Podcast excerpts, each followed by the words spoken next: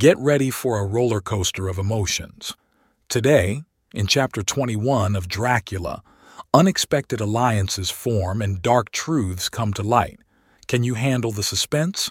For those of you who've been journeying with us, you know what's coming. And if you're just joining, be sure to subscribe so you don't miss a single thrilling moment. Chapter 21 Dr. Seward's Diary, 3 October. Let me put down with exactness all that happened as well as I can remember it since last I made an entry. Not a detail that I can recall must be forgotten. In all calmness I must proceed. When I came to Renfield's room, I found him lying on the floor on his left side in a glittering pool of blood. When I went to move him, it became at once apparent that he had received some terrible injuries. There seemed none of that unity of purpose between the parts of the body which marks even lethargic sanity. As the face was exposed, I could see that it was horribly bruised, as though it had been beaten against the floor. Indeed, it was from the face wounds that the pool of blood originated. The attendant who was kneeling beside the body said to me as we turned him over, I think, sir, his back is broken. See, both his right arm and leg and the whole side of his face are paralyzed. How such a thing could have happened puzzled the attendant beyond measure. He seemed quite bewildered, and his brows were gathered in as he said, I can't understand the two things. He could mark his face like that by beating his own head on the floor. I saw a young woman do it once at the Eversfield Asylum before anyone could lay hands on her, and I suppose he might have broke his neck by falling out of bed if he got in an awkward kink. But for the life of me, I can't imagine how the two things occurred. If his back was broke, he couldn't beat his head, and if his face was like that before the fall out of bed, there would be marks of it. I said to him, Go to Dr. Van Helsing and ask him to kindly come here at once I want him without an instant's delay. The man ran off, and within a few minutes the professor, in his dressing gown and slippers, appeared. When he saw Renfield on the ground, he looked keenly at him a moment and then turned to me. I think he recognized my thought in my eyes, for he said very quietly, manifestly for the ears of the attendant, Ah, a sad accident. He will need very careful watching and much attention. I shall stay with you myself, but I shall first dress myself. If you will remain, I shall in a few minutes join you. The patient was now breathing stertorously, and it was easy to see that he had suffered some terrible injury. Van Helsing returned with extraordinary celerity, bearing with him a surgical case. He had evidently been thinking and had his mind made up, for almost before he looked at the patient, he whispered to me, Send the attendant away. We must be alone with him when he becomes conscious after the operation. So I said, I think that will do now, Simmons. We have done all that we can at present. You had better go your round and Dr. Van Helsing will operate. Let me know instantly if there be anything unusual anywhere. The man withdrew, and we went into a strict examination of the patient. The wounds of the face was superficial, the real injury was a depressed fracture of the skull, extending right up through the motor area. The professor thought a moment and said, We must reduce the pressure and get back to normal conditions as far as can be. The rapidity of the suffusion shows the terrible nature of his injury. The whole motor area seems affected. The suffusion of the brain will increase quickly, so we must trephine at once or it may be too late. As he was speaking, there was a soft tapping at the door. I went over and opened it and found in the corridor without Arthur and Quincy in pajamas and slippers. The former spoke. I heard your man call up Dr. Van Helsing and tell him of an accident, so I woke Quincy, or rather called for him as he was not asleep. Things are moving too quickly and too strangely for sound sleep for any of us these times. I've been thinking that tomorrow night we'll not see things as they have been. We'll have to look back and forward a little more than we have done. May we come in? I nodded and held the door open till they had entered. Then I closed it again. When Quincy saw the attitude and state of the patient and noted the horrible pool on the floor, he said softly, My God, what has happened to him? Poor, poor devil, I told him briefly, and added that we expected he would recover consciousness after the operation, for a short time at all events. He went at once and sat down on the edge of the bed, with Godalming beside him. We all watched in patience. We shall wait, said Van Helsing, just long enough to fix the best spot for trephining, so that we may most quickly and perfectly remove the blood clot, for it is evident that the hemorrhage is increasing. The minutes during which we waited passed with fearful slowness. I had a horrible sinking in my heart, and from Van Helsing's face I gathered that he felt some fear or apprehension as to what was to come. I dreaded the words that Renfield might speak. I was positively afraid to think, but the conviction of what was coming was on me, as I have read of men who have heard the death watch. The poor man's breathing came in uncertain gasps. Each instant he seemed as though he would open his eyes and speak. But then would follow a prolonged, stertorous breath, and he would relapse into a more fixed insensibility. Inured as I was to sick beds and death, this suspense grew and grew upon me. I could almost hear the beating of my own heart, and the blood surging through my temples sounded like blows from a hammer. The silence finally became agonizing. I looked at my companions, one after another, and saw from their flushed faces and damp brows that they were enduring equal torture.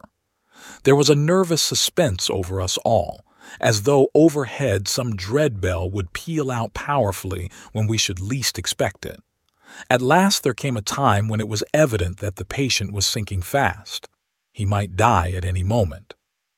I looked up at the professor and caught his eyes fixed on mine. His face was sternly set as he spoke. There is no time to lose. His words may be worth many lives. I have been thinking so as I stood here. It may be there is a soul at stake. We shall operate just above the ear. Without another word, he made the operation. For a few moments, the breathing continued to be stertorous. Then there came a breath so prolonged that it seemed as though it would tear open his chest. Suddenly, his eyes opened and became fixed in a wild, helpless stare. This was continued for a few moments. Then it softened into a glad surprise, and from the lips came a sigh of relief. He moved convulsively, and as he did so, said, I'll be quiet, doctor. Tell them to take off the strait waistcoat. I have had a terrible dream, and it has left me so weak that I cannot move. What's wrong with my face? It feels all swollen and it smarts dreadfully. He tried to turn his head, but even with the effort his eyes seemed to grow glassy again, so I gently put it back. Then Van Helsing said in a quiet, grave tone, Tell us your dream, Mr. Renfield. As he heard the voice, his face brightened through its mutilation, and he said, That is Dr. Van Helsing. How good it is of you to be here. Give me some water, my lips are dry, and I shall try to tell you. I dreamed. He stopped and seemed fainting. I called quietly to Quincy. The brandy. It is in my study. Quick. He flew and returned with a glass, the decanter of brandy and a carafe of water. We moistened the parched lips, and the patient quickly revived. It seemed, however, that his poor injured brain had been working in the interval, for when he was quite conscious, he looked at me piercingly with an agonized confusion which I shall never forget and said, I must not deceive myself. It was no dream, but all a grim reality. Then his eyes roved round the room. As they caught sight of the two figures sitting patiently on the edge of the bed, he went on, if I were not sure already, I would know from them. For an instant his eyes closed, not with pain or sleep, but voluntarily, as though he were bringing all his faculties to bear. When he opened them, he said hurriedly, and with more energy than he had yet displayed, Quick, doctor, quick, I am dying. I feel that I have but a few minutes, and then I must go back to death, or worse. Wet my lips with brandy again. I have something that I must say before I die, or before my poor crushed brain dies anyhow. Thank you. It was that night after you left me when I implored you to let me go away. I couldn't speak then, for I felt my tongue was tied, but I was as sane then, except in that way, as I am now. I was in an agony of despair for a long time after you left me. It seemed hours. Then there came a sudden peace to me. My brain seemed to become cool again, and I realized where I was. I heard the dogs bark behind our house, but not where he was.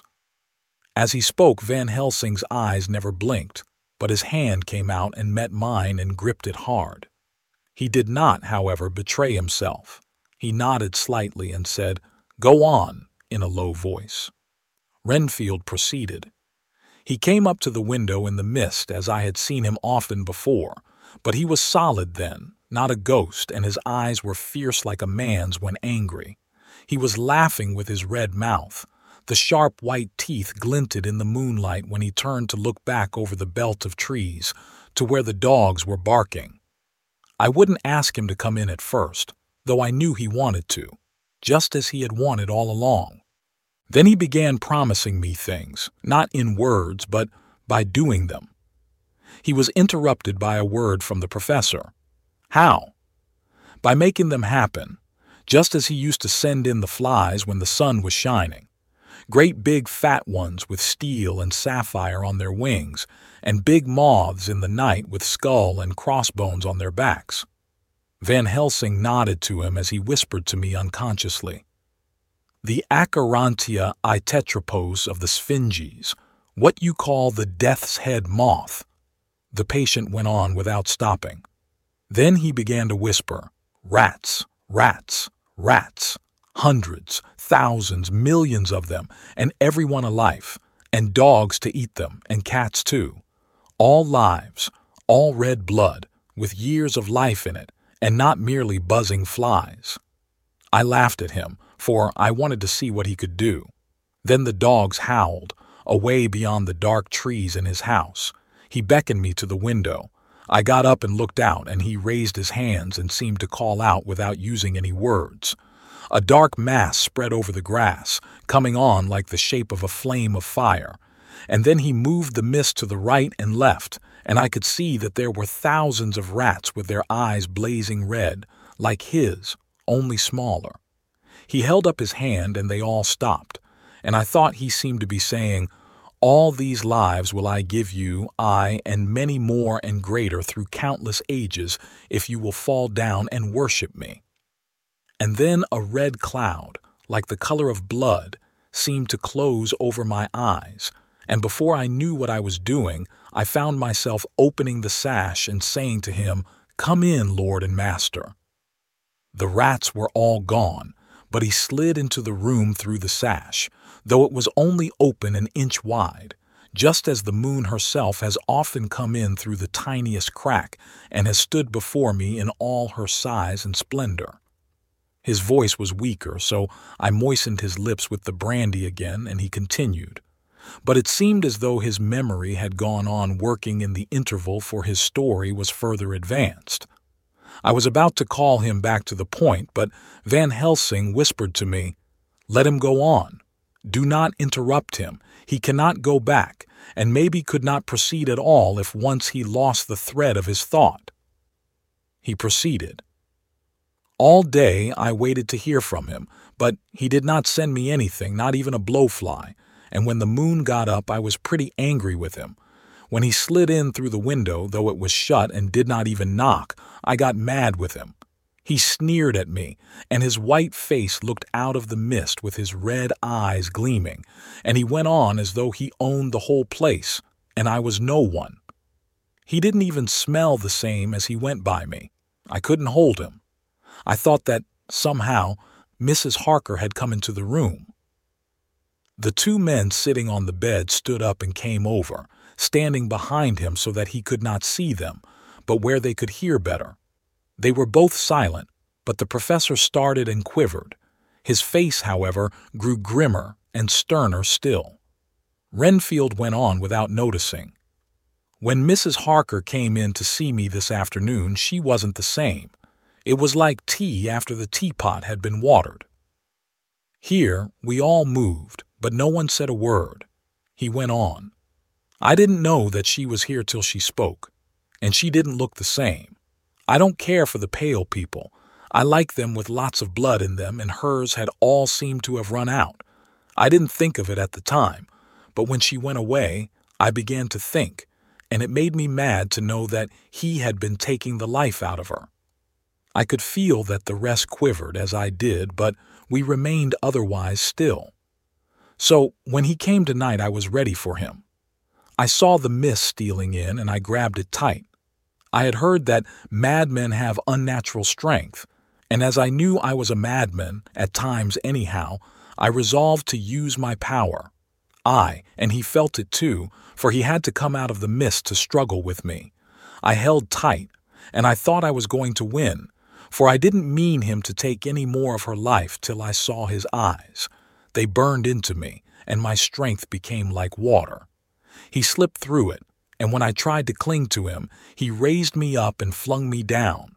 There was a red cloud before me, and a noise like thunder, and the mist seemed to steal away under the door. His voice was becoming fainter, and his breath more stertorous. Van Helsing stood up instinctively. We know the worst now, he said. He is here, and we know his purpose. It may not be too late. Let us be armed, the same as we were the other night, but lose no time. There is not an instant to spare. There was no need to put our fear, nay, our conviction, into words. We shared them in common. We all hurried and took from our rooms the same things that we had when we entered the Count's house. The professor had his ready, and as we met in the corridor he pointed to them significantly as he said, They never leave me, and they shall not till this unhappy business is over. Be wise also, my friends. It is no common enemy that we deal with. Alas, alas, that that dear Madam Mina should suffer. He stopped. His voice was breaking, and I do not know if rage or terror predominated in my own heart. Outside the Harkers' door we paused. Art and Quincy held back, and the latter said, Should we disturb her? We must, said Van Helsing grimly. If the door be locked, I shall break it in. May it not frighten her terribly? It is unusual to break into a lady's room, Van Helsing said solemnly. You are always right, but this is life and death. All chambers are alike to the doctor, and even were they not, they are all as one to me tonight. Friend John, when I turn the handle, if the door does not open, do you put your shoulder down and shove, and you too, my friends. Now. He turned the handle as he spoke, but the door did not yield. We threw ourselves against it. With a crash, it burst open, and we almost fell headlong into the room. The professor did actually fall, and I saw across him as he gathered himself up from hands and knees. What I saw appalled me. I felt my hair rise like bristles on the back of my neck, and my heart seemed to stand still. The moonlight was so bright that through the thick yellow blind the room was light enough to see. On the bed beside the window lay Jonathan Harker, his face flushed and breathing heavily as though in a stupor. Kneeling on the near edge of the bed facing outwards was the white-clad figure of his wife. By her side stood a tall, thin man clad in black. His face was turned from us, but the instant we saw we all recognized the Count, in every way, even to the scar on his forehead. With his left hand he held both Mrs. Harker's hands, keeping them away with her arms at full tension. His right hand gripped her by the back of the neck, forcing her face down on his bosom. Her white nightdress was smeared with blood, and a thin stream trickled down the man's bare breast, which was shown by his torn open dress. The attitude of the two had a terrible resemblance to a child forcing a kitten's nose into a saucer of milk to compel it to drink. As we burst into the room, the Count turned his face, and the hellish look that I had heard described seemed to leap into it. His eyes flamed red with devilish passion. The great nostrils of the white aquiline nose opened wide and quivered at the edge, and the white sharp teeth, behind the full lips of the blood-dripping mouth, champed together like those of a wild beast. With a wrench, which threw his victim back upon the bed as though hurled from a height, he turned and sprang at us. but by this time the professor had gained his feet and was holding towards him the envelope which contained the sacred wafer. The count suddenly stopped, just as poor Lucy had done outside the tomb, and cowered back. Further and further back he cowered as we, lifting our crucifixes, advanced. The moonlight suddenly failed, as a great black cloud sailed across the sky, and when the gaslight sprang up under Quincy's match, we saw nothing but a faint vapor. This, as we looked, trailed under the door, which, with the recoil from its bursting open, had swung back to its old position. Van Helsing, Art, and I moved forward to Mrs. Harker, who by this time had drawn her breath and with it had given a scream so wild, so ear piercing, so despairing that it seems to me now that it will ring in my ears till my dying day. For a few seconds she lay in her helpless attitude and disarray. Her face was ghastly, with a pallor which was accentuated by the blood which smeared her lips and cheeks and chin. From her throat trickled a thin stream of blood. Her eyes were mad with terror. Then she put before her face her poor, crushed hands, which bore on their whiteness the red mark of the Count's terrible grip, and from behind them came a low, desolate wail which made the terrible scream seem only the quick expression of an endless grief. Van Helsing stepped forward and drew the coverlet gently over her body, whilst Art, after looking at her face for an instant despairingly, ran out of the room. Van Helsing whispered to me, Jonathan is in a stupor such as we know the vampire can produce. We can do nothing with poor Madam Mina for a few moments till she recovers herself. I must wake him. He dipped the end of a towel in cold water and with it began to flick him on the face, his wife all the while holding her face between her hands and sobbing in a way that was heartbreaking to hear. I raised the blind and looked out of the window. There was much moonshine, and as I looked, I could see Quincy Morris run across the lawn and hide himself in the shadow of a great yew tree. It puzzled me to think why he was doing this, but at the instant I heard Harker's quick exclamation as he woke to partial consciousness and turned to the bed. On his face, as there might well be, was a look of wild amazement. He seemed dazed for a few seconds, and then full consciousness seemed to burst upon him all at once, and he started up. His wife was aroused by the quick movement and turned to him with her arms stretched out as though to embrace him. Instantly, however, she drew them in again, and putting her elbows together, held her hands before her face and shuddered till the bed beneath her shook. In God's name, what does this mean? Harker cried out. Dr. Seward, Dr. Van Helsing, what is it? What has happened? What is wrong? Mina, Dear, what is it? What does that blood mean? My God, my God, has it come to this? And raising himself to his knees, he beat his hands wildly together. Good God, help us! Help her! Oh, help her! With a quick movement, he jumped from bed and began to pull on his clothes, all the man in him awake at the need for instant exertion. What has happened? Tell me all about it, he cried without pausing.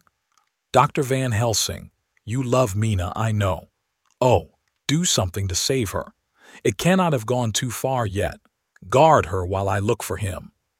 His wife, through her terror and horror and distress, saw some sure danger to him. Instantly forgetting her own grief, she seized hold of him and cried out, No, no, Jonathan, you must not leave me. I have suffered enough tonight. God knows, without the dread of his harming you. You must stay with me. Stay with these friends who will watch over you. Her expression became frantic as she spoke, and he yielding to her, she pulled him down sitting on the bedside and clung to him fiercely. Van Helsing and I tried to calm them both. The professor held up his little golden crucifix and said with wonderful calmness, Do not fear, my dear. We are here and whilst this is close to you, no foul thing can approach. You are safe for tonight, and we must be calm and take counsel together. She shuddered and was silent, holding down her head on her husband's breast. When she raised it, his white night robe was stained with blood where her lips had touched, and where the thin, open wound in her neck had sent forth drops. The instant she saw it, she drew back, with a low wail, and whispered amidst choking sobs, Unclean, unclean. I must touch him or kiss him no more. Oh, that it should be that it is I who am now his worst enemy, and whom he may have most cause to fear. To this he spoke out resolutely. Nonsense, Mina. It is a shame to me to hear such a word. I would not hear it of you, and I shall not hear it from you. May God judge me by my deserts and punish me with more bitter suffering than even this hour, if by any act or will of mine anything ever come between us. He put out his arms and folded her to his breast, and for a while she lay there sobbing. He looked at us over her bowed head, with eyes that blinked damply above his quivering nostrils. His mouth was set as steel. After a while her sobs became less frequent and more faint, and then he said to me, speaking with a studied calmness which I felt tried his nervous power to the utmost, And now, Dr. Seward, tell me all about it. Too well I know the broad fact. Tell me all that has been. I told him exactly what had happened, and he listened with seeming impassiveness, but his nostrils twitched and his eyes blazed as I told how the ruthless hands of the Count had held his wife in that terrible and horrid position, with her mouth to the open wound in his breast. It interested me, even at that moment, to see that whilst the face of white-set passion worked convulsively over the bowed head, the hands tenderly and lovingly stroked the ruffled hair. Just as I had finished, Quincy and Godalming knocked at the door. They entered in obedience to our summons. Van Helsing looked at me questioningly. I understood him to mean if we were to take advantage of their coming to divert, if possible, the thoughts of the unhappy husband and wife from each other and from themselves. So, on nodding acquiescence to him, he asked them what they had seen or done. To which Lord Godalming answered, I could not see him anywhere in the passage or in any of our rooms. I looked in the study, but though he had been there, he had gone. He had, however, he stopped suddenly, looking at the poor drooping figure on the bed. Van Helsing said gravely, Go on, friend Arthur. We want here no more concealments. Our hope now is in knowing all. Tell freely. So Art went on. He had been there, and though it could only have been for a few seconds, he made rare hay of the place. All the manuscript had been burned, and the blue flames were flickering amongst the white ashes. The cylinders of your phonograph, too, were thrown on the fire, and the wax had helped the flames. Here I interrupted. Thank God there is the other copy in the safe. His face lit for a moment, but fell again as he went on. I ran downstairs then, but could see no sign of him. I looked into Renfield's room, but there was no trace there except. Again he paused. Go on, said Harker hoarsely. So he bowed his head and, moistening his lips with his tongue, added, Except that the poor fellow is dead. Mrs. Harker raised her head, looking from one to the other of us, she said solemnly, God's will be done. I could not but feel that Art was keeping back something, but as I took it that it was with a purpose, I said nothing. Van Helsing turned to Morris and asked, And you, friend Quincy, have you any to tell? A little, he answered. It may be much eventually, but at present I can't say. I thought it well to know if possible where the Count would go when he left the house. I did not see him, but I saw a bat rise from Renfield's window and flap westward. I expected to see him in some shape go back to Carfax, but he evidently sought some other lair. He will not be back tonight, for the sky is reddening in the east and the dawn is close. We must work tomorrow. He said the latter words through his shut teeth. For a space of perhaps a couple of minutes there was silence, and I could fancy that I could hear the sound of our hearts beating. Then Van Helsing said, placing his hand very tenderly on Mrs. Harker's head, And now, Madam Mina, poor dear, dear Madam Mina, tell us exactly what happened. God knows that I do not want that you be pained, but it is need that we know all. For now more than ever has all work to be done quick and sharp, and in deadly earnest. The day is close to us that must end all, if it may be so, and now is the chance that we may live and learn. The poor dear lady shivered, and I could see the tension of her nerves as she clasped her husband closer to her and bent her head lower and lower still on his breast. Then she raised her head proudly and held out one hand to Van Helsing, who took it in his, and after stooping and kissing it reverently, held it fast. The other hand was locked in that of her husband, who held his other arm thrown round her protectingly. After a pause in which she was evidently ordering her thoughts, she began, I took the sleeping draught which you had so kindly given me, but for a long time it did not act. I seemed to become more wakeful, and myriads of horrible fancies began to crowd in upon my mind, all of them connected with death and vampires, with blood and pain and trouble. Her husband involuntarily groaned as she turned to him and said lovingly, Do not fret, dear. You must be brave and strong and help me through the horrible task. If you only knew what an effort it is to me to tell of this fearful thing at all, you would understand how much I need your help.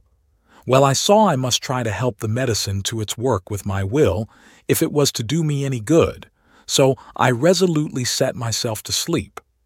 Sure enough, sleep must soon have come to me, for I remember no more. Jonathan coming in had not waked me, for he lay by my side when next I remember. There was in the room the same thin white mist that I had before noticed. But I forget now if you know of this.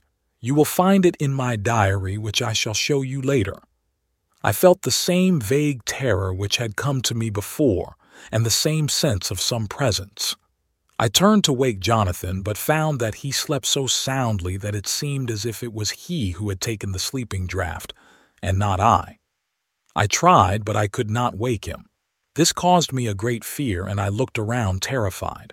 Then indeed my heart sank within me, beside the bed as if he had stepped out of the mist, or rather, as if the mist had turned into his figure, for it had entirely disappeared, stood a tall, thin man all in black. I knew him at once from the description of the others, the waxen face, the high aquiline nose on which the light fell in a thin white line, the parted red lips with the sharp white teeth showing between, and the red eyes that I had seemed to see in the sunset on the windows of St. Mary's Church at Whitby. I knew, too, the red scar on his forehead where Jonathan had struck him. For an instant my heart stood still, and I would have screamed out, only that I was paralyzed. In the pause he spoke in a sort of keen, cutting whisper, pointing as he spoke to Jonathan. Silence! If you make a sound, I shall take him and dash his brains out before your very eyes. I was appalled and was too bewildered to do or say anything. With a mocking smile, he placed one hand upon my shoulder and, holding me tight, bared my throat with the other, saying as he did so, First, a little refreshment to reward my exertions. You may as well be quiet. It is not the first time, or the second, that your veins have appeased my thirst. I was bewildered, and strangely enough, I did not want to hinder him. I suppose it is a part of the horrible curse that such is when his touch is on his victim. And oh my God, my God, pity me! He placed his reeking lips upon my throat. Her husband groaned again. She clasped his hand harder and looked at him pityingly, as if he were the injured one, and went on. I felt my strength fading away, and I was in a half swoon. How long this horrible thing lasted I know not, but it seemed that a long time must have passed before he took his foul, awful, sneering mouth away. I saw it drip with the fresh blood. The remembrance seemed for a while to overpower her, and she drooped and would have sunk down but for her husband's sustaining arm. With a great effort she recovered herself and went on. Then he spoke to me mockingly, and so you, like the others, would play your brains against mine. You would help these men to hunt me and frustrate me in my designs. You know now, and they know in part already, and will know in full before long what it is to cross my path. They should have kept their energies for use closer to home, whilst they played wits against me, against me who commanded nations and intrigued for them and fought for them hundreds of years before they were born. I was countermining them, and you, their best beloved one, are now to me flesh of my flesh, blood of my blood, kin of my kin, my bountiful winepress for a while, and shall be later on my companion and my helper. You shall be avenged in turn, for not one of them but shall minister to your needs. But as yet, you are to be punished for what you have done. You have aided in thwarting me. Now you shall come to my call. When my brain says, Come to you, you shall cross land or sea to do my bidding, and to that end this. With that he pulled open his shirt and with his long, sharp nails opened a vein in his breast. When the blood began to spurt out, he took my hands in one of his, holding them tight, and with the other seized my neck and pressed my mouth to the wound, so that I must either suffocate or swallow some of the Oh my God, my God, what have I done? What have I done to deserve such a fate? I who have tried to walk in meekness and righteousness all my days. God pity me. Look down on a poor soul in worse than mortal peril, and in mercy pity those to whom she is dear. Then she began to rub her lips as though to cleanse them from pollution. As she was telling her terrible story, the eastern sky began to quicken, and everything became more and more clear. Harker was still and quiet, but over his face, as the awful narrative went on, came a gray look which deepened and deepened in the morning light, till when the first red streak of the coming dawn shot up, the flesh stood darkly out against the whitening hair. We have arranged that one of us is to stay within call of the unhappy pair till we can meet together and arrange about taking action. Of this I am sure, the sun rises today on no more miserable house in all the great round of its daily course. The journey's far from over, and trust me, you won't want to miss what's coming next. Subscribe to stay updated. If you're enjoying our take on Dracula, please leave a review. For more tales and discussions, check out the Obsidian River Productions YouTube channel. Catch you in the next chapter.